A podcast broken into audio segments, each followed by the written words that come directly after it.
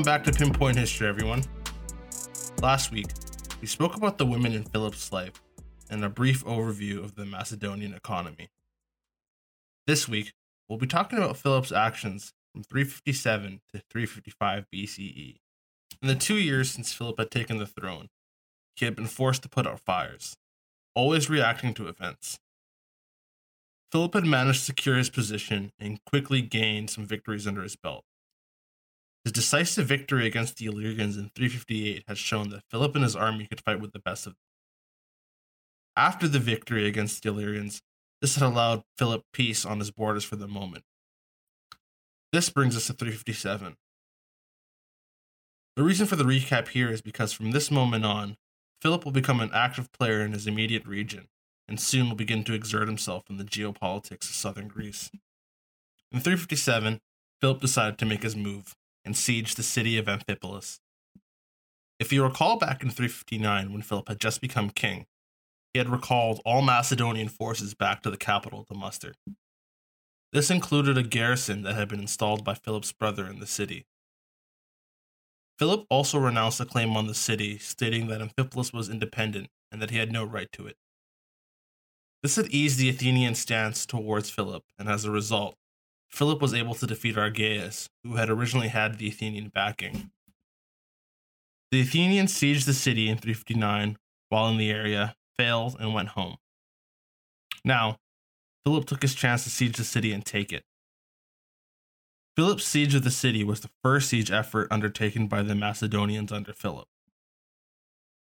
The historian Justin writes that Philip brought up his siege engines and used battering rams in a severe and continuous assault on the wall. He soon created a breach in the wall, and his troops stormed the city. After the fall of the city, he exiled those who opposed him, but treated the rest of the inhabitants leniently. Demosthenes tells us that two envoys from Amphipolis, Hierax and Stratocles, reached Athens during 357 BC and asked Athens to take over their city. So the siege of Amphipolis triggered the rise of a pro-Athenian faction within the city. If they were going to be under control, they chose to be under the Athenians, and they sent two envoys to Athens to call for assistance. Athens was in a tight spot. They were having issues with their own client states, and this was more important to Athens to deal with than a city no longer under their control. Philip flashed a charming smile and a friendly letter to Athens, claiming that he was simply capturing the city to hand over to the Athenians. This letter seemed to work on the Athenians, which allowed the Macedonians to continue the siege uninterrupted. The reason for Philip's success in sieging the city was that it was easier for Philip to siege the city than Athens. The Macedonians could resupply easier, and Amphipolis was isolated from anyone who would help them. Philip kept up the siege consistently, and while many soldiers were more often injured than killed, the numbers still slowly started to add up. Still, the wear and tear wasn't awful, and Philip's numbers began to tell against the exhausted defenders of the city. They breached the city, and then it was over. Philip was fairly lenient with the city, surprisingly. He allowed his soldiers to loot the city, but it was done as non-violently as possible, with the citizens also given leniency. Philip expelled the Athenian supporters and anti Macedonian dissidents. The rest of the citizens were allowed to stay home, and the city would essentially retain day to day control of their affairs. Philip then immediately sieged the city of Pydna afterwards, an Athenian ally state within Philip's regional boundaries. Maps will be on the Instagram page. The city didn't take long to capitulate, and is speculated that the city fell with some inside assistance people who probably saw which way the winds were blowing and decided to get in good with Philip. This, however, was too much for Athens to take. Having fallen for Philip's hoodwink with Amphipolis, now losing another coastal city in the Aegean Sea, Athens declared war on the Macedonians. Philip moved fast, though. As Athens learnt about Pydna and began the retaliation, Philip sought an alliance against Athens. Philip began to deal with the Chalcidian League, on his eastern border. They were fairly strong, and their immediate posture towards Philip's accession had been hostile. They had sought an alliance with Athens against Macedonia early on in Philip's reign, but the Athenians declined. Philip would play nice this time and make a deal with the Chalcidian League. Philip offered to take the city of Potidaea, an Athenian settlement close to the city of Olynthus, the premier city of the Chalcidian League, and offered the town of Anthemus, which was in the Macedonian region and close to the border of the Chalcidians. Philip's deal was a sweet offer, and the Chalcidians agreed. Philip, to further cement the allegiance, consulted the oracle at Delphi, and I'm sure, with a well placed donative to the temple, she espoused the will of the gods and wished for the alliance to be held. Philip used a combination of religious and political maneuvering to gain an alliance with the Chalcidian League. In 356, having secured the alliance, Philip began his march to take Potidaea. However, along the way, interesting news reached Philip's ears. The king in western Thrace had died, and his son, Satripadus, sieged the gold mines of Crenides, a colony town in western Thrace. In response to the siege, Crenides had begun to seek for allies, and their pleas reached the ears of Philip. This was good news for Philip. He had his eyes set on the colony of Crenides, and more importantly, the lucrative gold mines. The siege of Amphipolis was a way to station himself closer to western Thrace and to have a launching point towards the area. Now, he could bring himself to Crenides, and more importantly, he could be looking as a conquering hero, saving them from their troubles. Philip, having began the march on the way to Potidaea, immediately towards towards Crenides instead. He reached the colony and defeated the Thracian force and secured the city, and more importantly, the mines in the area. Philip had now control of the area. The city of Crenides would eventually change its name to Philippi. The city would be famous for the Roman Civil War fought here, where a young Octavian, the future first emperor of Rome, and Mark Antony would fight against Julius Caesar's killers.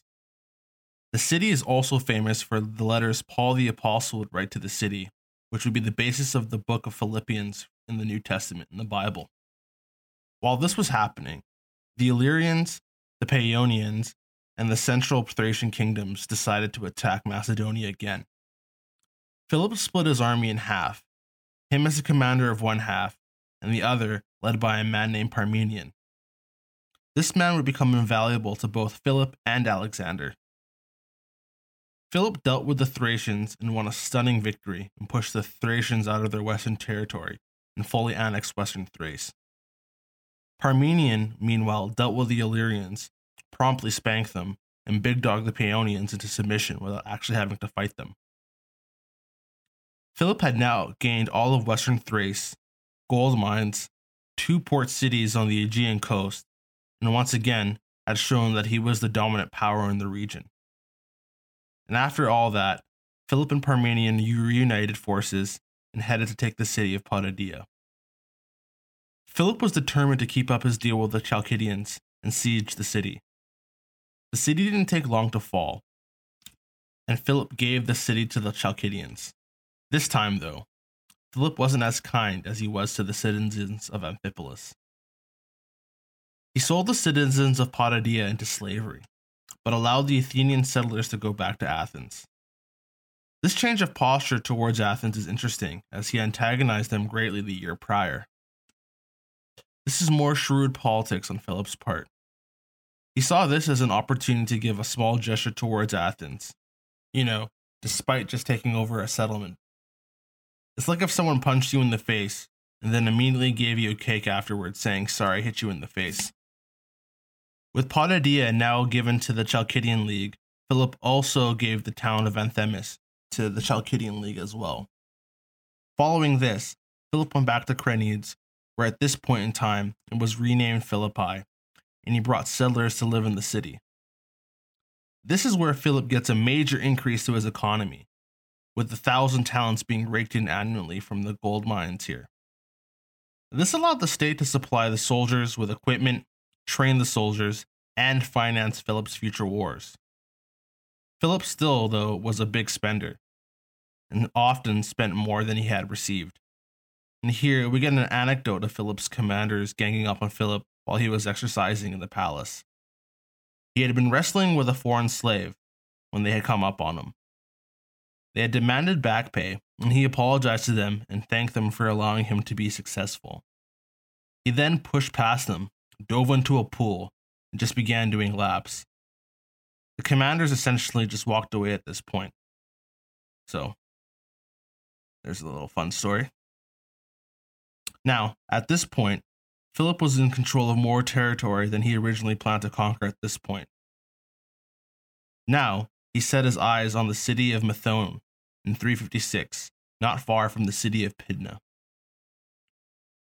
Methone was the last city in Philip's immediate region that was not in his control. In 356, we also have the birth of Alexander.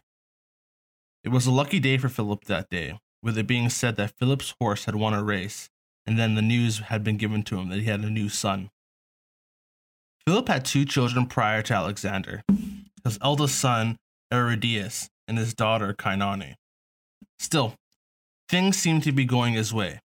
Everything so far had panned out his way, and Philip was keen to keep the good times rolling. Philip marched down to Methone, ready to take the city. So far, Philip was 3 for 3 when it came to sieges and was ready to make it 4 for 4, because, you know, shoot or shoot. Thought about making a Wendy's 4 for 4 special joke, but it just didn't feel right. Anyways, Philip pushed towards Methone and began the siege against the city in 355. The siege began to take on a different feel than the other sieges the uh, Macedonians had participated in the last couple years. This had turned into a slog for both sides, as Methone fought on stubbornly. The defenders of Methone almost defeated the Macedonians when they were distracted attending to their siege works. Then, things took a turn for the worse. Philip, on the front lines of the siege, was hit in his right eye by an arrow. Philip was rushed to his tent, and his doctor was able to save his life.